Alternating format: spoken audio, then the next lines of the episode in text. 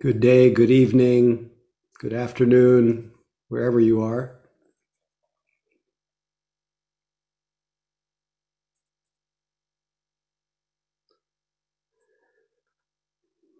Just wait a few moments until everyone drops in.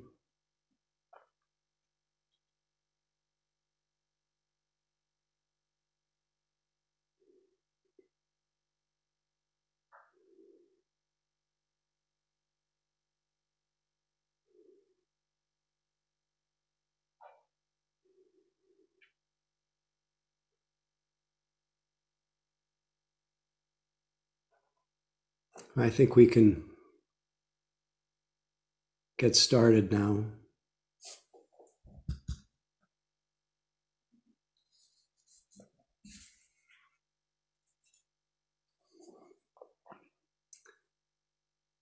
So I'm really happy to be with you this evening. I've been, to use a, a local expression or a American expression. I've been chomping at the bit um, all day, wanting to uh, meet with you. I know you've been getting uh, many wonderful teachings about the third foundation of mindfulness. You know, really, all the foundations of mindfulness are equal mindfulness of the body, mindfulness of feeling tone, mindfulness of mind, chitta, heart mind, and uh, and then finally mindfulness of dhammas or mindfulness of the dharma. And uh, particularly especially in western culture uh, mindfulness of the mind of moods emotions thoughts images the mental objects all that is included within chitta, the state of the mind that is um, being experienced. And that teaching, really, in early Buddhism, was mostly focalized on uh, knowing for oneself uh, whether the mind was inclining toward greed and I describe that as noticing when you're trying to make something happen. That's greed in the mind. Knowing when there is resistance or contentiousness, ill will, it's hatred in the mind or, or, or, aversion. So greed, aversion, and then knowing when there's delusion in the mind. That was the heart of the third foundation of mindfulness. It's morphed over the years. The heart in early Buddhism was knowing when the mind is expansive, knowing when it's contracted, knowing when it's in a state of greed, knowing when it's in a state of aversion, knowing when it's complete, knowing when it's incomplete, knowing when it's steady, knowing when it's unsteady. So often it's opposites. But the heart of the matter was knowing when there's greed, knowing when there's hatred, knowing when there's ignorance or, or delusion. And I'm not sure if any of the others today uh, unraveled the word delusion, but I I like to translate delusion, and I'm gonna I'm doing it this way for a particular reason tonight. Translate delusion as not seeing with clear perception. Delusion means not seeing clearly. And the basic delusion, the basic way we experience delusion is the mind is just not very clear.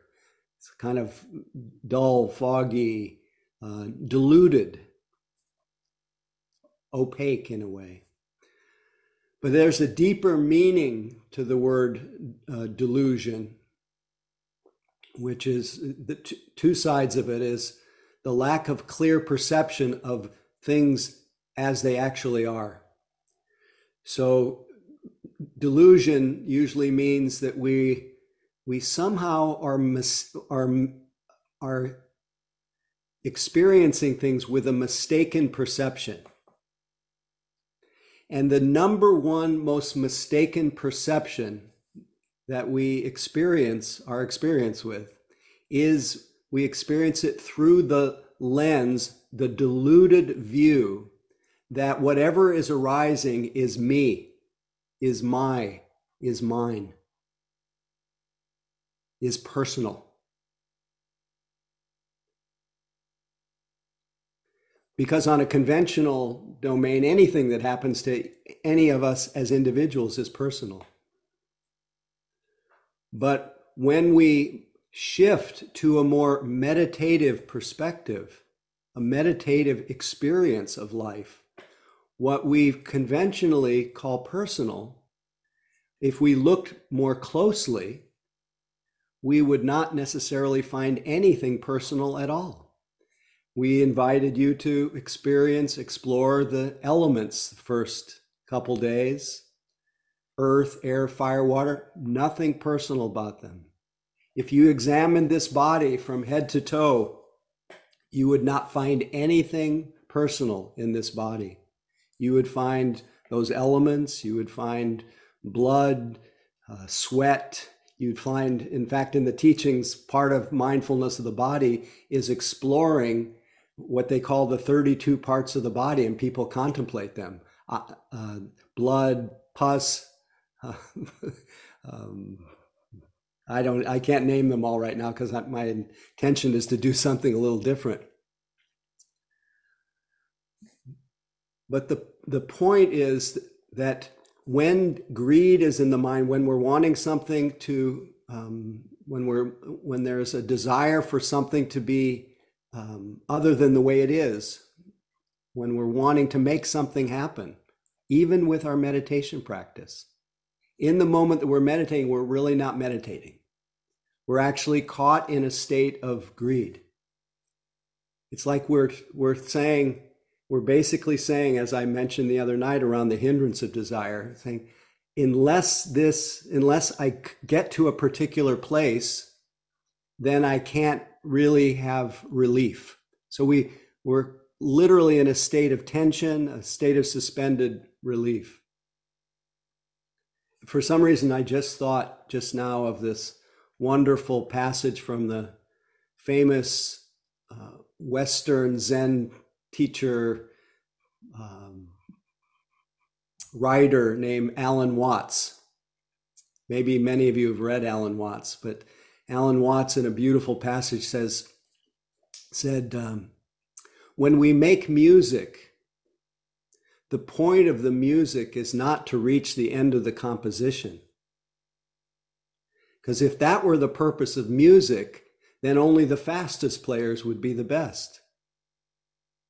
As when we when we dance, the point of dancing is not to arrive in a particular place on the floor as in taking a journey. When we dance, the dance itself is the point. When we make music, we make making music is the point. And the same is true of meditation. The point of our practice is always arrived at in the present moment. So if you are practicing with greed in the mind, you're really not meditating. He said, he went on to say, and this, for those of you who have been exposed to the famous beat generation, the 1950s, early 60s, he says the point of practice is to dig the present, to groove with the eternal now, and to see that the point where it's at is simply here and now.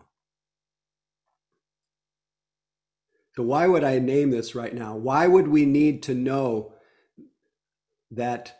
Why would we need to especially attune to whether there's greed in the mind, aversion in the mind, or delusion in the mind? because in the in the Buddha's own realization and everything he taught came out of what he realized from his own practice. He saw that these three tendencies of mind delusion, greed, aversion. These three he called the three poisons, that they color our perception in such a way to uh, create a feeling of distress and dissatisfaction, even though they may be driven by sincere um, desires to to learn, to have relief, to be free, but they actually become their uh, their really the general hindrances. And I think it's worthwhile to to look at what we're actually training in the practice. And I know you were introduced today to the practice of rain. And maybe some of you weren't uh, on the calls that rain was offered, but a, a very dear friend of mine, a colleague named Michele McDonald, had a had a an epiphany in the middle of a long practice period because she, like many of us from our own experience and working with other people, saw that that most people did not know how to meet their uh, their emotions, didn't know how to meet all the different objects of meditation, didn't know how to meet our life as it's presenting itself. So it's not just it's not just on the cushion or doing practice. It's anytime when something presents itself. What is what is the point um, of practice? What allows us to uh, to experience our life and not add to it any excess stress? So when she was trying to explore and, and help other people be able to meet their emotions, their moods, and even their sensations, it's mostly been focused over the years on, on moods and mental states, states of the heart and states of mind. She noticed that that the quality of mindful attention that really in, inherently what mindful attention actually is or what happens when we are truly mindful, when we are experiencing something directly, non superficially, and in a sustained way, which I, I think I spoke of the first day direct, face to face, intimate, non superficial, sustained. That's the qualities of mindfulness. But she also began to see that there are other qualities that are an inseparable whole, that if teased apart, could actually give us a flavor of what is the quality needed to be able to meet our experience in a way that's non reactive, in a way that is not in order for something to happen. That would just be greed in the mind not in order to work through something, not in order to get to the end of the rainbow, not in order to heal, even. That isn't the point of meditation. The point of meditative awareness is to see clearly how things have come to be, what's actually happening, and what happens to it when you notice it.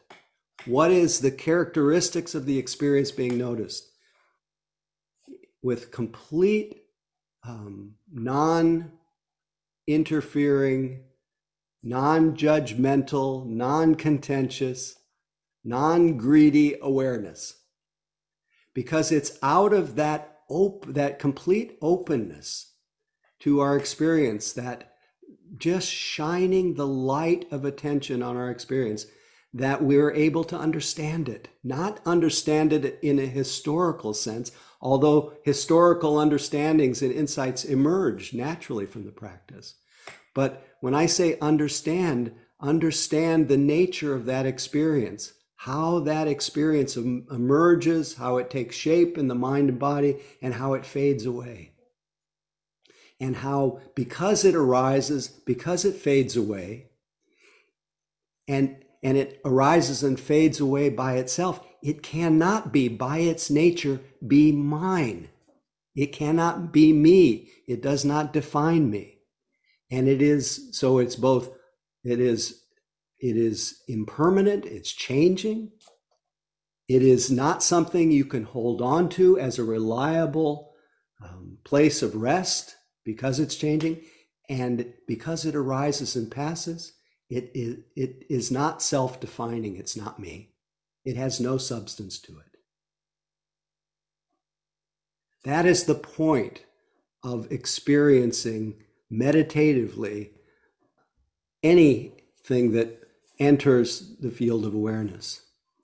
But because with emotions, especially, because with emotions, most of us so go so quickly to greed in the mind toward problem solving toward fixing. And very quickly an experience gets co-opted by our identity becomes identified with as mine. And i always wants to have a problem to solve. I think the organizing principle of most of what the buddha called sakkaya ditthi identity view the view of ourself that plays through our mind, that's not who you actually are. It's an imaginary version of you. But the view of ourself that plays in our mind, it's a functional one. It's useful. It's uh, great for storytelling, for communication, but it doesn't ultimately define you, the story of self. But the story of self organizes itself around, uh, around a sense of me. I think I've talked about this a little bit a sense of me who has come from the past, who's passing through here on my way to happiness, to the future. And I'm going to take this experience that I'm having that's really distressing, that's really difficult.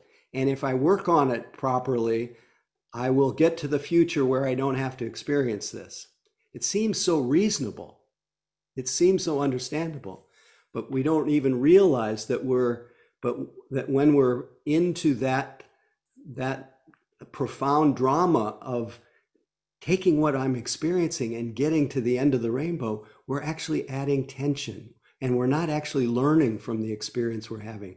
We're not experiencing its nature. And the understanding in the Dharma is if you experience the nature of that experience, then you strike right at the root of what causes all of our stresses in our life which is the missed which is the misperception. This is the fundamental delusion. Taking what is impermanent to be permanent. Taking what is unreliable because it changes taking what's unreliable to be reliable and taking what is not myself to be me which is what we do with each experience as a habit. And because our mind so quickly moves into what the Buddha called bhava or becoming, going to the to the promised land. I don't know if any of this resonates with you, but but we're going to in our mind into fix it mode, into becoming mode, into success mode, into into planning mode, into into um, becoming mode. Because we so quickly move into this view of ourself, we incarnate in our ideas, and then in our in the reactions to those ideas, when feelings arise, when mental states arise, we think about them, we don't feel them. So we have become masters at thinking about our feelings, at analyzing them, interpreting them, studying them. But we've, we're not so well trained at feeling them. So Michele McDonald saw that a way of slowing down the process a little was attuning everyone to the elements of what it actually means to be mindful. The first part of it is, is the R, which is to with full attention, recognize the presently arising state. This is sadness, recognizing it. And then the A, embedded in mindfulness, mindfulness allows it completely. It's only the thinking mind, the analyzing mind, that the greed in the mind that wants to do something with that. So, embedded in mindfulness is both the recognition, the acceptance, or the allowing of that experience. And then the I, rain, I means investigate. It doesn't mean think about. It doesn't mean reflect on historically. It means investigate the quality of that feeling. How is it felt? What's it feel like? That's one side of investigation. That's one part of it. The second part of investigation is, as I've described already, noticing how that experience behaves. What's its nature? What happens to that experience when it is known?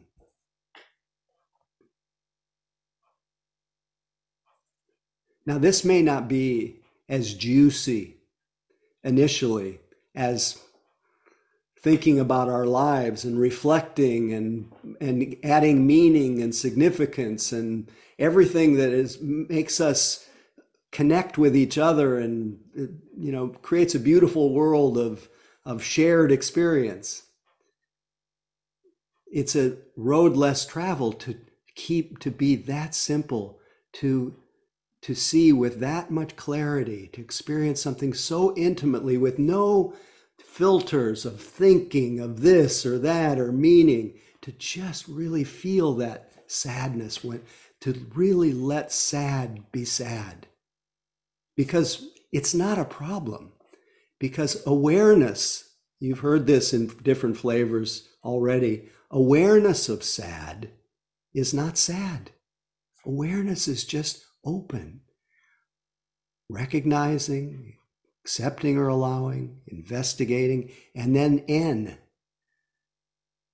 Michele McDonald, her, her um, insight knowledge is that when there is mindful attention in this very intimate way, the N means non identification or non clinging.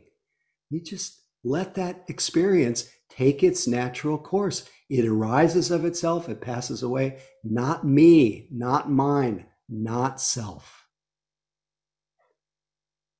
And it is the personalizing, the clinging to the identity view called Sakkaya Ditthi that often sends us into a, um, a view of ourselves that something's wrong, that something's wrong with me, something needs to be fixed, something needs to be figured out, something needs to be healed. And and out of love for ourselves off we go. And meanwhile what what our what the conditioning involved in our mind is is we're conditioning uh, we're conditioning delusion, conditioning greed, conditioning resistance or aversion to the way things are. And happiness, as I've said before, becomes associated with going. There's a wonderful story. I, I'm going to go till 7:30, if it's okay with you.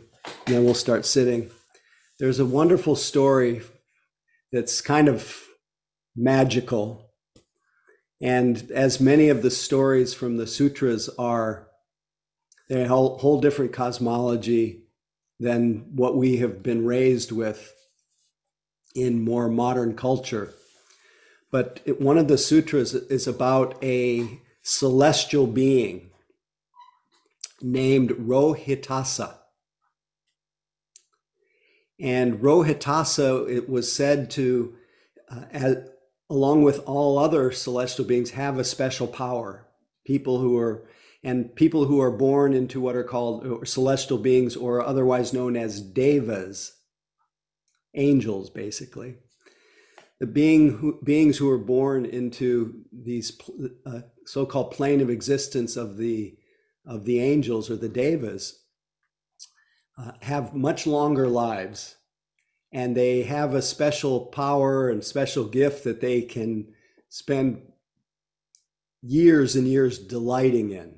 And so it's a, a plane of existence where there's a lot of pleasure and but um, it's still because it's a the plane of devas is still not a plane of liberation because uh, people still even with all that pleasure all that deliciousness and all the gifts of the of whatever skill that person has, they still become somewhat dissatisfied and they still feel like they're on a little bit of a gerbil wheel of having a pleasurable experience, then it ending, and then having to have it again and having to have it again. Does that remind you of anyone? This is us. We're we are on this kind of wheel called the wheel of samsara. So anyway, this this celestial being named Rohitasa, his special power was to be able to walk vast distances very quickly. And in fact, he was called Rohitasa the Skywalker. And he became a little bit dissatisfied, even though he enjoyed the delight of this great power to be able to walk to, you know, the, um, the example used was if someone shot an arrow, he could reach the target before the arrow did. He was, he could walk so quickly. And he had a bright idea because he, he was a little tired of this cycle of, of endlessly trying, endlessly, endlessly fixing, endlessly trying to get to the end of the of the world of the stress in the mind. And he had this bright idea that he would try to walk to the end of the world. And he walked for 115 years, you know, Deva time is a little, longer than our normal years. And at, at the end of 115 years, he died trying. And then he was reborn at the time of the historical Buddha and had the good fortune because he had such sincerity of heart. He wanted to be liberated. He wanted he wanted to be free. He was somehow had the good fortune of being able to meet the historical buddha. And he got an audience with the buddha and he asked the buddha he said, in such and such a life, in, in this life, he was also Rohitasa, but more as in the earthly plane as a human. And he said, in such and such a life, I was Rohitasa the Skywalker, and I tried to, you know, I could walk through the sky so fast, and I tried to walk to the end of the world, and I died. And and he said, Lord Buddha, is it possible to reach the end of the world by going? there's a point to this story, all about going. And the Buddha said, uh, No, you can't get to the end of the world by going. But then the Buddha said, Only those who reach the end of the world become liberated. What do you do with that?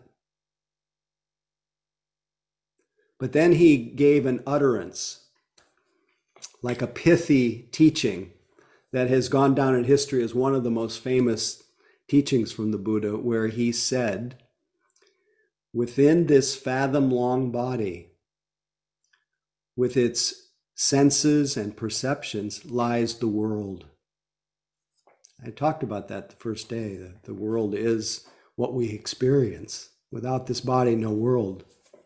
It's not the idea of the world that we make, it's, it's it's this experience. Says, within this fathom long body with its senses and perceptions lies the world, lies the cause of the world,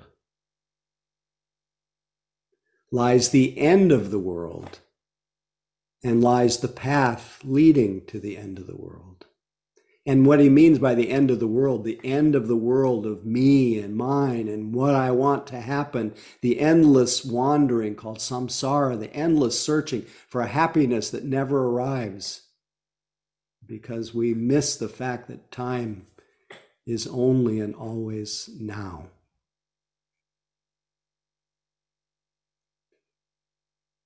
And we run because of a misperception of experience. Experience gets reacted to. And then out of those reactions, there is a pressure. There is a, uh, there is a propulsion to think and to become someone in our mind. Just ask yourself right now, and this is the beauty of a retreat, is you get to see the dust settles a little bit and you get to sense what your experience, who or what you're, what you are after your I, I did this the other day after your last thought has ceased and before the next one arises you get to sense what is actually here.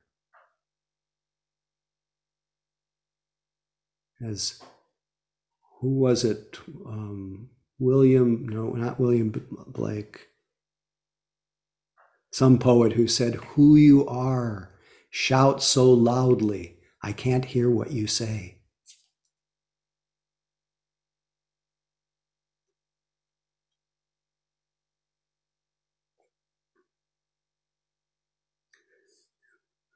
because we misperceive the changing experiences, we create we create identity around it. And once we've created identity, we, we have to live that life of fixing, problem solving.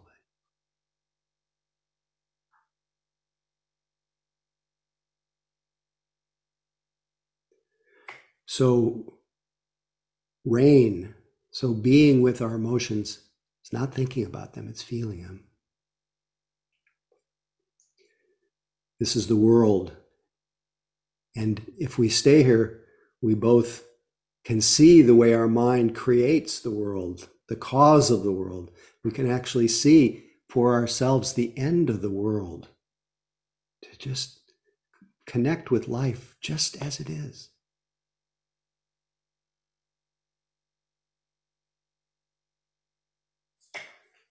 I looked down just now, hmm, saw a passage from the Venerable Ajahn Chah, who was Jack Kornfield's teacher for many years in Thailand. He said about this mind,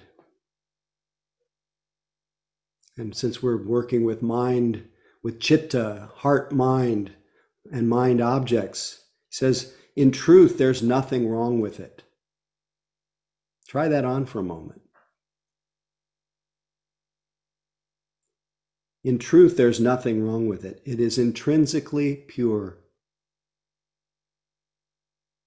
Within itself, it's already peaceful.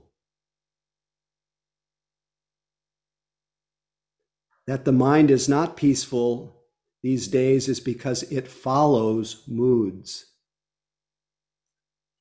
Real mind doesn't have anything to it.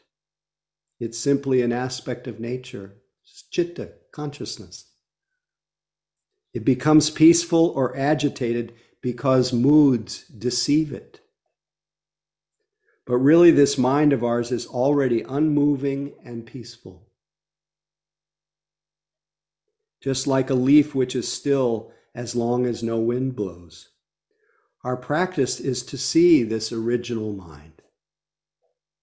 So we must train the mind to know the sense experiences, the sense impressions not to know why they're there, not to know about them, but to know them directly and not get lost in them. This brings peace.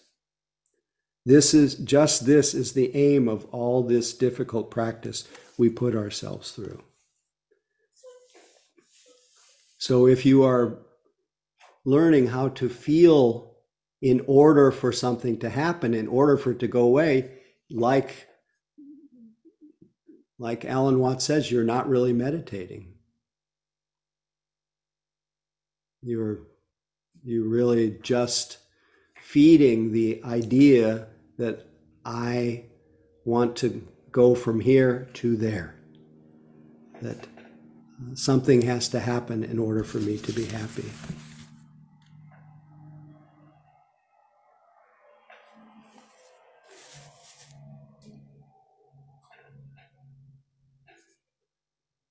I was talking with Ashley, who is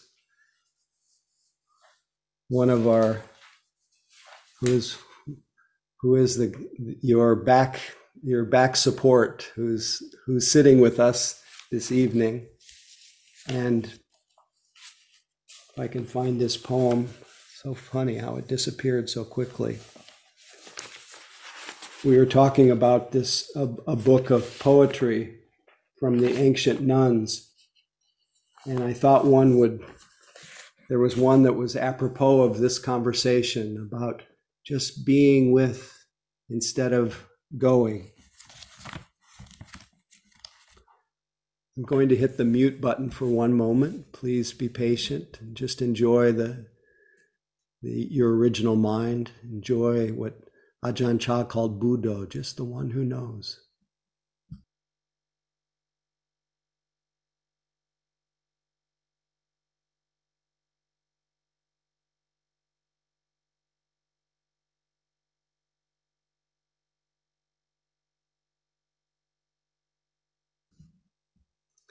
This is from the non from the nun Dhamma Dhammadina. For so long, I thought only of the river's end. Then one morning, I set my paddle down to watch the sunrise over the eastern hills only to find myself floating somehow gently upstream. I promise it was not what I, what I expected. I'll read it once more. For so long, I thought only of the river's end. Then one morning, I set my paddle down to watch the sunrise over the eastern hills only to find myself floating somehow gently upstream. I promise it was not what I expected.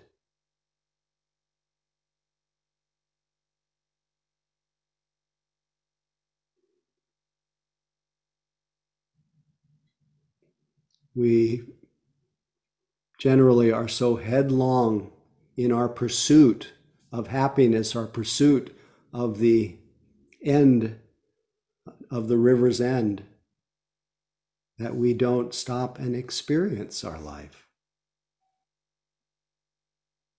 and experience the floating of our presence here.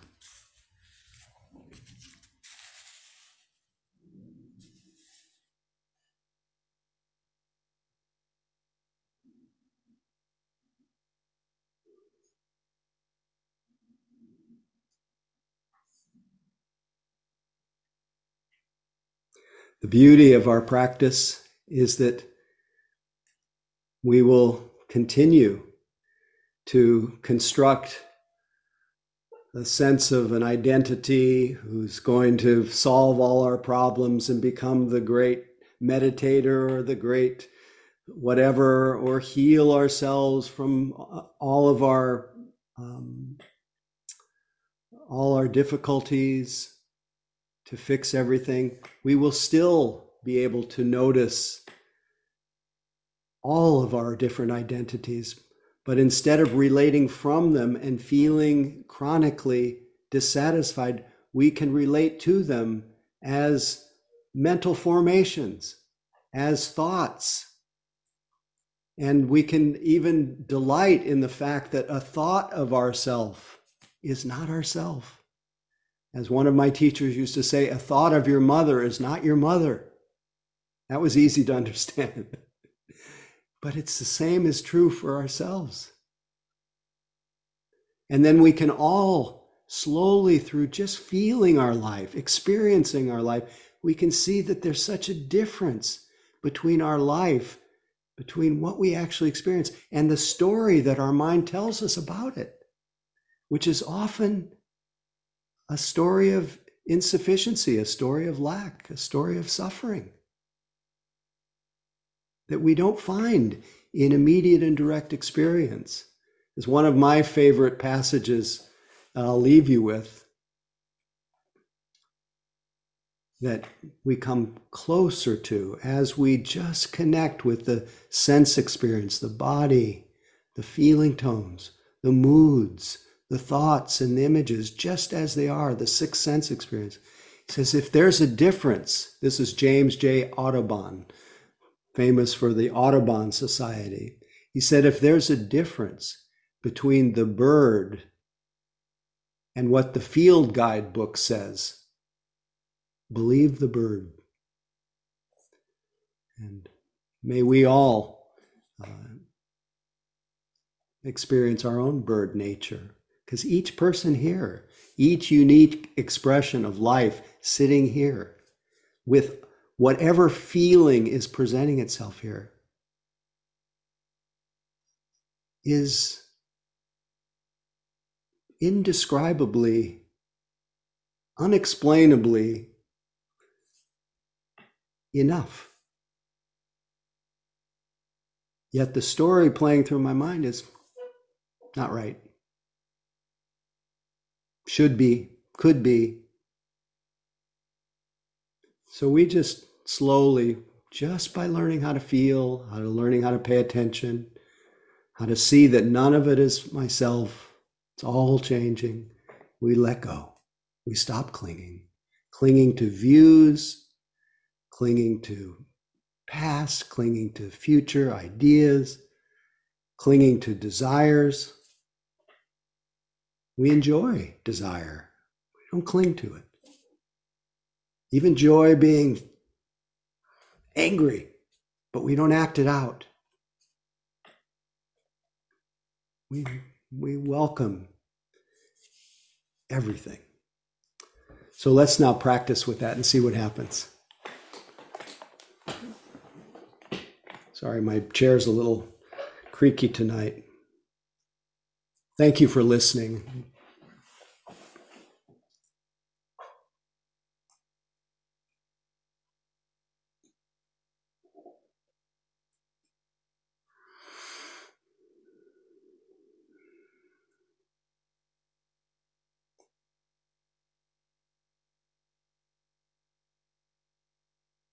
So remembering that rain, recognizing, accepting or allowing, investigating, non identification or non clinging, or as Tara Brach says, nurture, just be with without clinging or condemning.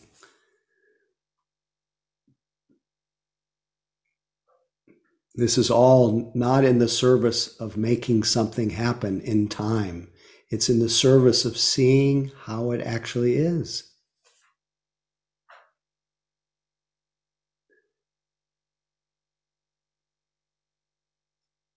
So, all that we ever adjust in our meditation practice, and I say this at the beginning tonight, all that we adjust is the quality of our attention.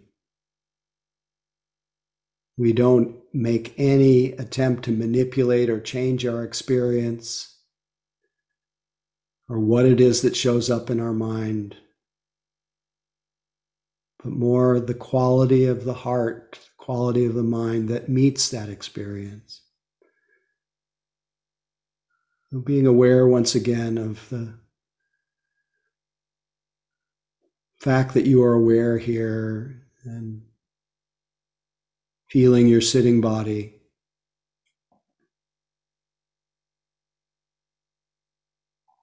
continuing, as always, to use this ever present, at least as long as we're alive, this ever present body and its sensations and percept and senses as a support, as an anchor to this living present, this life that we are. So just feel that.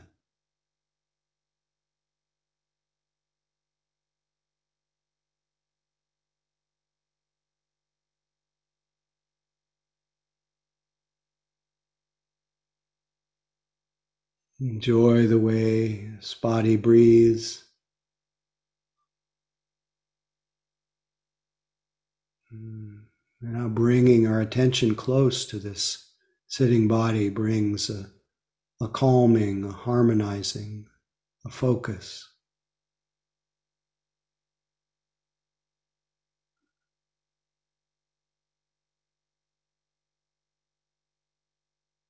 Mm experience what's sometimes called shamatha, calm abiding.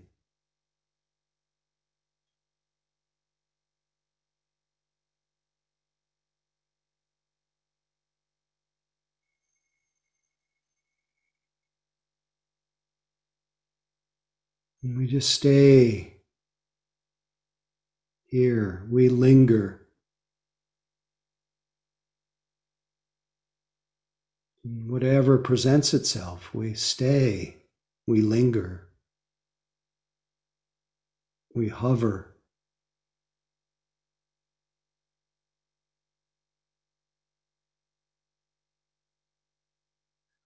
Sounds.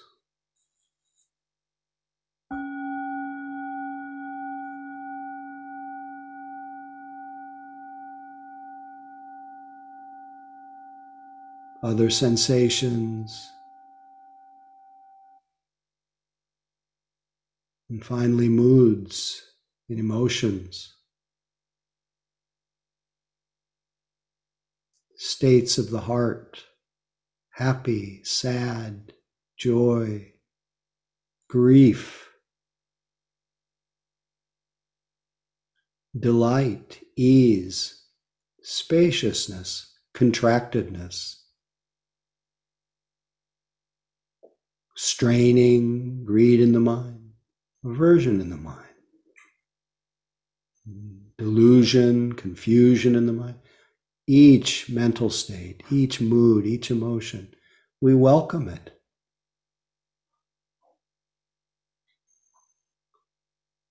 We expand beyond any story that may be running that feeds into the emotion. We feel it through our body.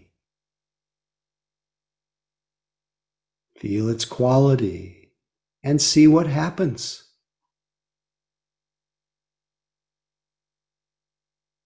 Making no attempt to do anything about the experience that's being known, or undo, or fix, or figure out. Just letting the light of attention shine on our presently arising experience, just this moment. As the poet Hafez said, How did the rose ever open its heart and give to this world all its beauty? It felt the encouragement of light against its being. Otherwise, we all remain too frightened. And just let that light of attention be filled with the experience of body, breath, sound, moods, and of course, thoughts and images. Thoughts of self, thoughts of past, thoughts of planning, thoughts of remembering. And we relate to the thoughts as just other changing conditions, not me, not mine, not self, just what it is just this moment.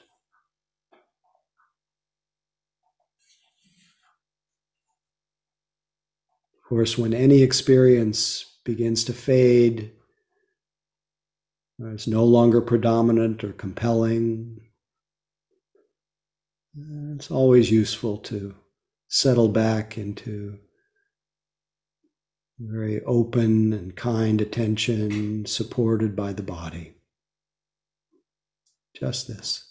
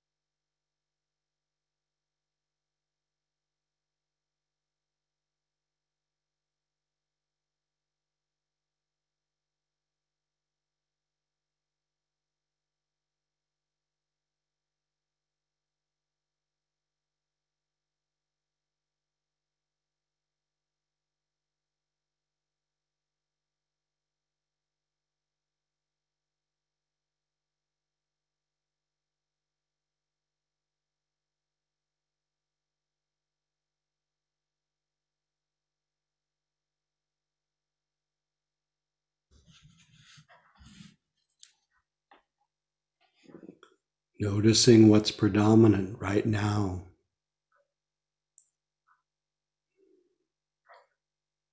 Starting with knowing that you're aware what you're aware of.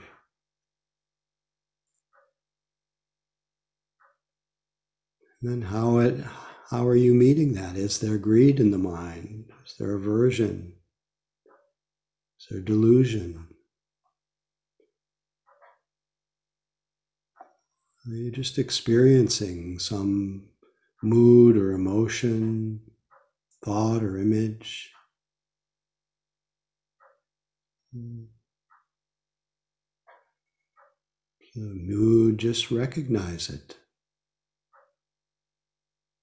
This is sadness. Allow it, investigate its nature. How does it behave?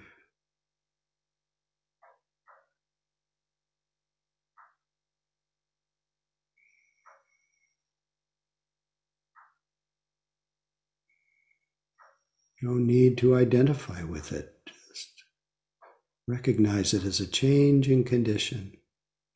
Not me, not mine.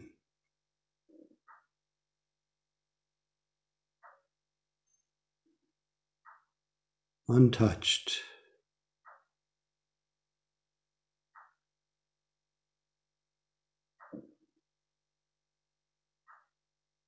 Sounds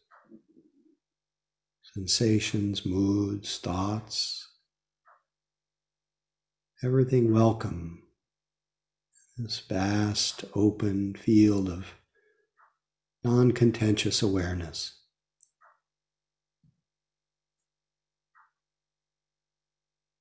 Kind attention.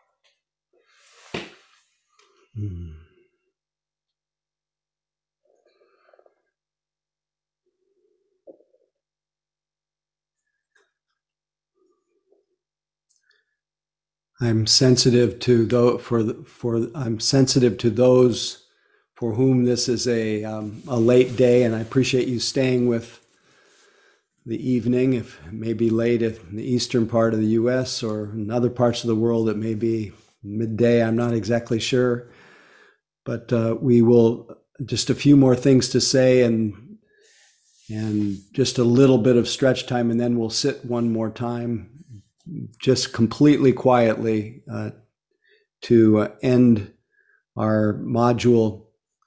I did want to leave you with one last little piece to the um, the Buddha's teaching after after he figured out after he made that shift from being carried along by his uh, by that endless searching and and carried along by I just want to back up a little bit. When I read you that passage called that said, um, within this fathom long body lies the world, lies the cause of the world. So this body with its senses, it's the reaction to those our sense experience that sends us either in a reactive way or in a in a um, uh, a way into the world of our imagination, into the world of the imagined me in time, out of the simple unfolding of the present moment into a lifetime. If, and once we're born into that world of our imagination, if we think we are somehow, um, if we think we need something to make us happy, then we also are convinced that in its absence we'll be miserable. Mind shapes itself according to its beliefs. And what that does is obscures that our true home is in being in being open, being here. But our mind convinces us to go, and we go around and around. We go again and again to and put our, our faith in experiences that give us a little deliciousness, but then they pass and they leave in their wake more desire, more tension. And that tension produces more lifetimes of our imagination. And consequently, we don't spend a lot of time just embodied feeling what we're feeling. We spend a lot of time planning, a lot of time remembering, a lot of time rehearsing, a lot of time associating our well being with what's next, obsessing about what's next. So, the same thing the Buddha recognized.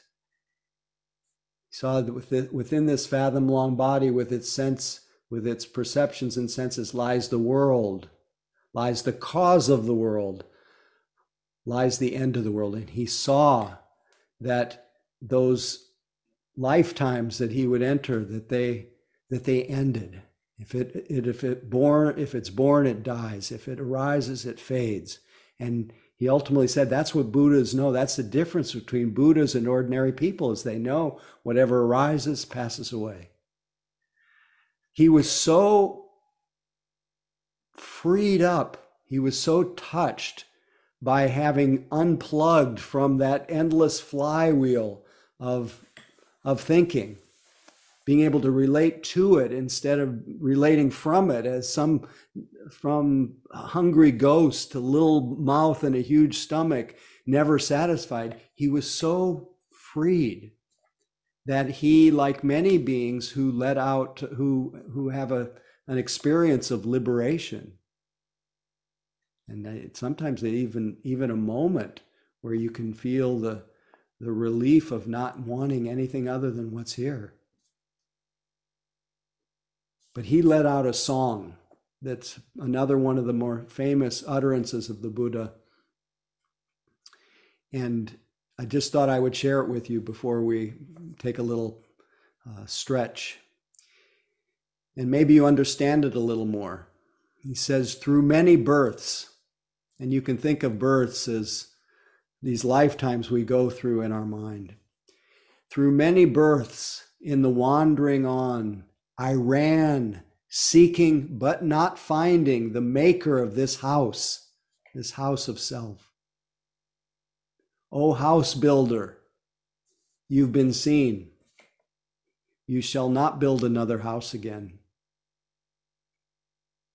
Your rafters are broken. Rafters, are, in this case, are considered the uh, the defilements of mind, all the the greed, hatred, and ignorance, the confusion. Uh, your rafters are broken. Your ridgepole destroyed. That's real ignorant. The ignorance of um, ignorance has been released. So no more greed, no more hatred, no more delusion. So I'll, I'll say it once more. It's a little late for me. O house builder, you've been seen. You shall not build a house again. Uh, your rafters are broken, ridgepole destroyed, the mind gone to the unconditioned, to cravings cessation, to the fading away of that constant desire for things to be different than the way they are. To craving cessation, it has come. And then at first, he was just relaxing into it's just like you relax Huda relaxing into her Hudaness, Brian into his Brianness, anybody everybody relaxing into their into their nature rather than this idea of in, of dissatisfaction. He was relaxing into it and he he realized that this is just so uh, close it's maybe too close for people to actually recognize. It's actually too wonderful. It's actually too vast. I can't even put it in my normal vocabulary, this feeling here. And then he says, it's actually too easy. People don't realize that all they have to do is stop or just pay attention, stay where you are. And at first he said, I, don't think anybody can get this. But then it said, with his eye of wisdom, he saw that there were those with a little bit of dust on their eyes. And if they could, if they could be pointed back to their, to their nature, if they could, if they could um, stop this very sad, endless wandering, as Hakuin Zenji says, oh, it's how sad that people ignore the near and ter- search for truth afar. Wandering on paths of ignorance. Is this your mind here? How boundless and free is the sky of awareness? He said. But anyway, he saw it, there's those who with a little dust on their eyes if they were pointed. And all of us, I think we're those with a little dust on their eyes, and and you've actually recognized it, and you're slowly coming home to yourself, to the stranger who has loved you all your life, whom you've ignored for another who knows you by heart. And maybe you have a little more of a taste of that now. Um, and you don't have to wait um, till your mind is quiet not a very reliable expectation. You don't have to wait until you're completely healed from every, every kind of suffering. You just need to be as you are and slowly, slowly, slowly stop straying away uh, into the imagined past and into the imagined future and stay here and enjoy the thoughts of the past. Stay here and enjoy the thoughts of the future. But know that this is your medicine, that nothing can make you happier than you are. That all search for it elsewhere is misery. The only happiness worth the name is, is the happiness of being conscious, of chitta, being aware. So just a bit of a stretch and then we'll just have a little quiet time just to marinate in the in your natural state of being aware and i'll read one more thing Um,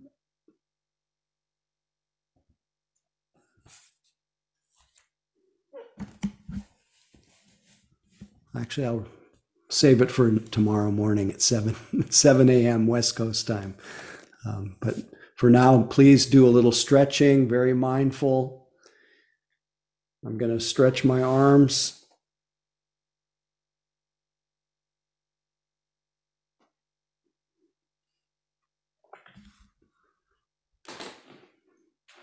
Feel free to shake it out a little bit.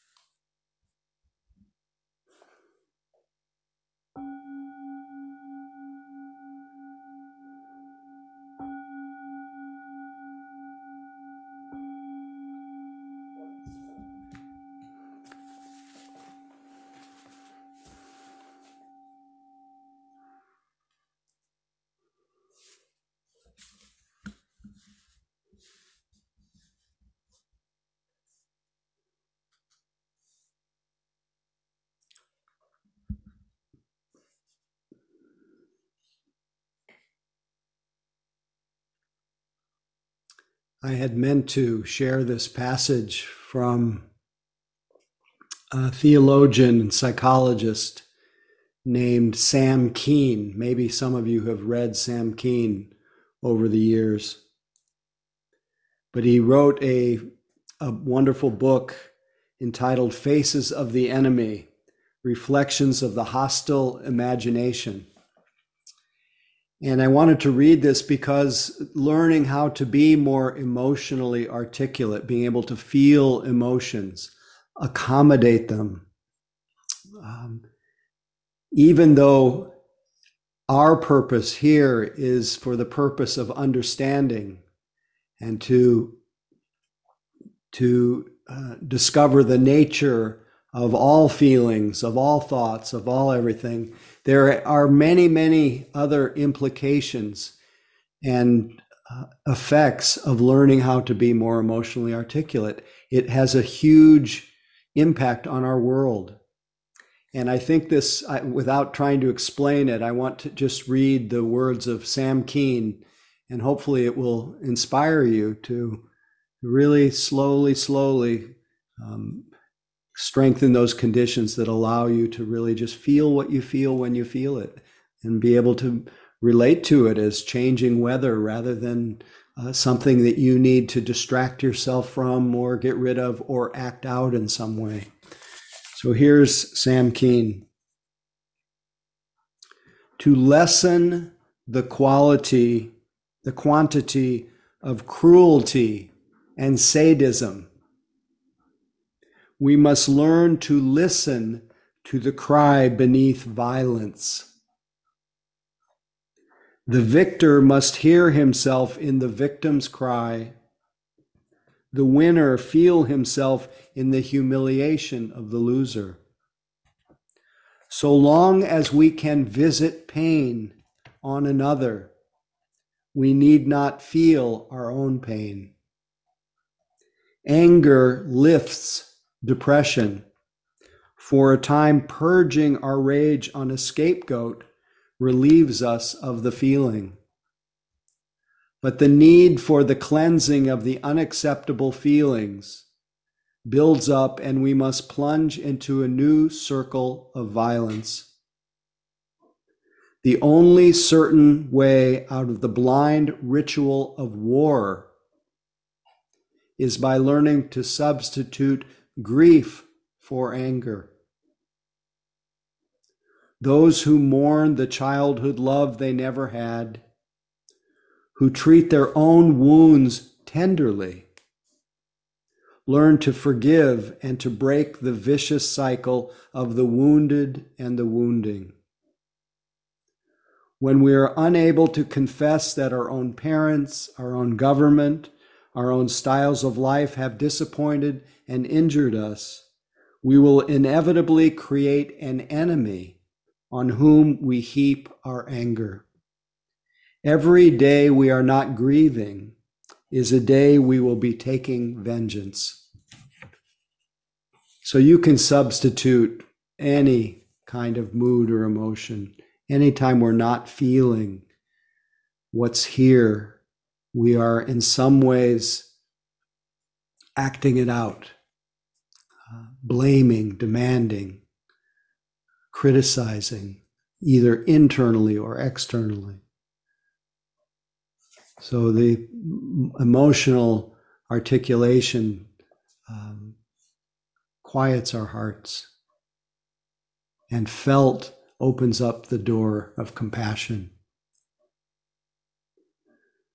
So let's just bathe now in our natural state of being aware of kind attention.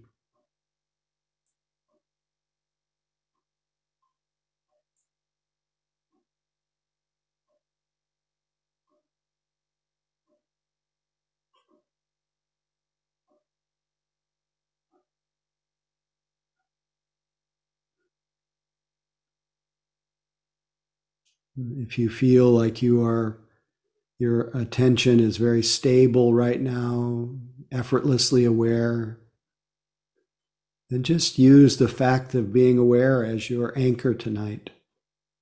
And then just see what it is that pops sounds, body, breath, moods, thoughts. Just being available to each arising experience.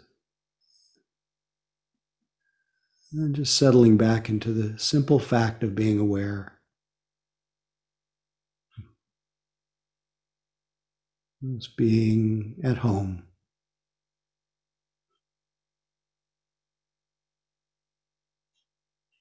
Of course, if that's too much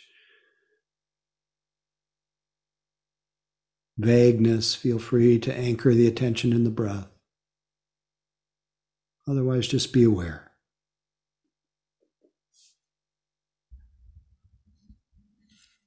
And enjoy what pops.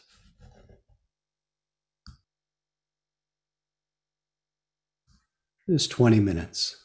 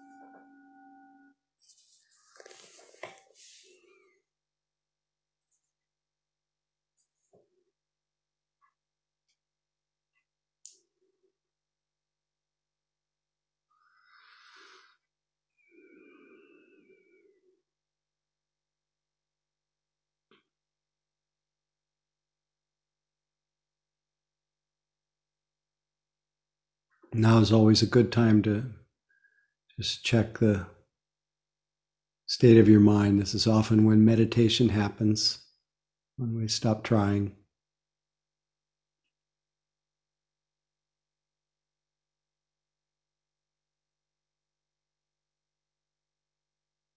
It's invite you to feel the fruits of all the effort of orienting yourself to real time, staying here as long as as you can, knowing that we're conditioned to go out and search, but just appreciate the effects of reconnecting again and again. Just being aware.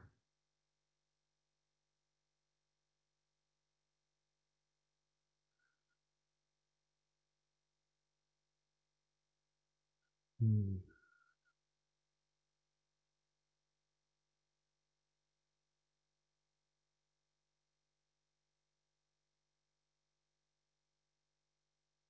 I have some confidence that there has been some goodness that has arisen from our practice, some benefits, some fruits, what they call in the tradition merit. This is considered meritorious action to practice together. I have some confidence there have been some blessings that have come. And as we do regularly, we consider that likelihood and even delight in the in the possibility that there is goodness from our practice, then we freely, lovingly give it away, just radiating from our hearts, minds,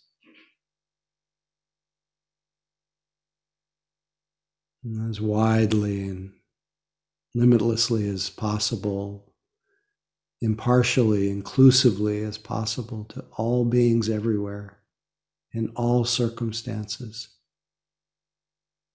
To all those who are suffering in this world, even those who are causing suffering, we, we wish for them that their hearts be able to love.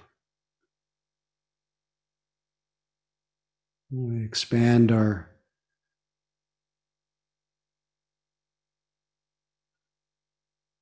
loving care in all directions and send it with a wish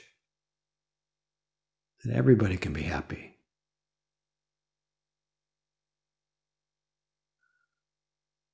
And peaceful and safe, protected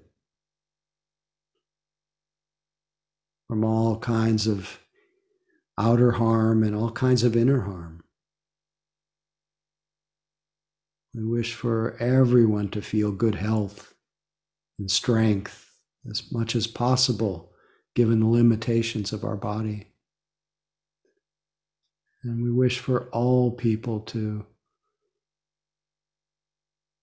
live with ease, to know that sacred happiness that's sorrowless here and now, and never stray away from it. A deep wish that our practice today and all days uh, be dedicated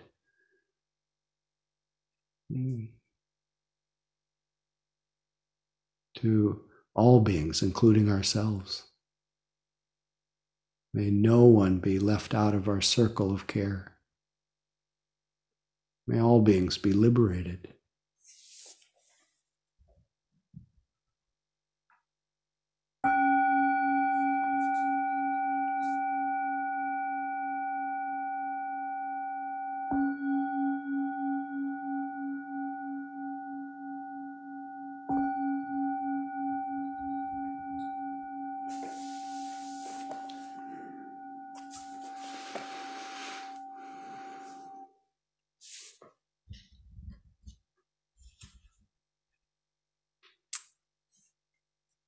Thanks again for your practice. And uh, as always, whatever you're doing next, uh, really it unfolds a moment at a time. So it's not any better to get to wherever you're going or whatever you're doing. It's the process itself is the point. Remember, the dance itself is the point, the music itself is the point.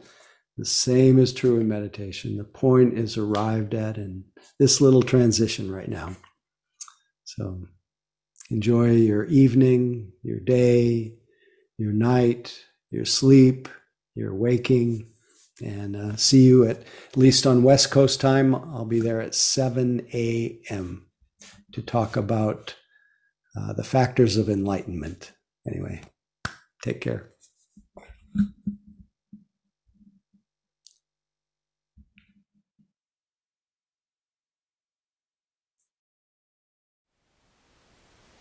Thank you for listening.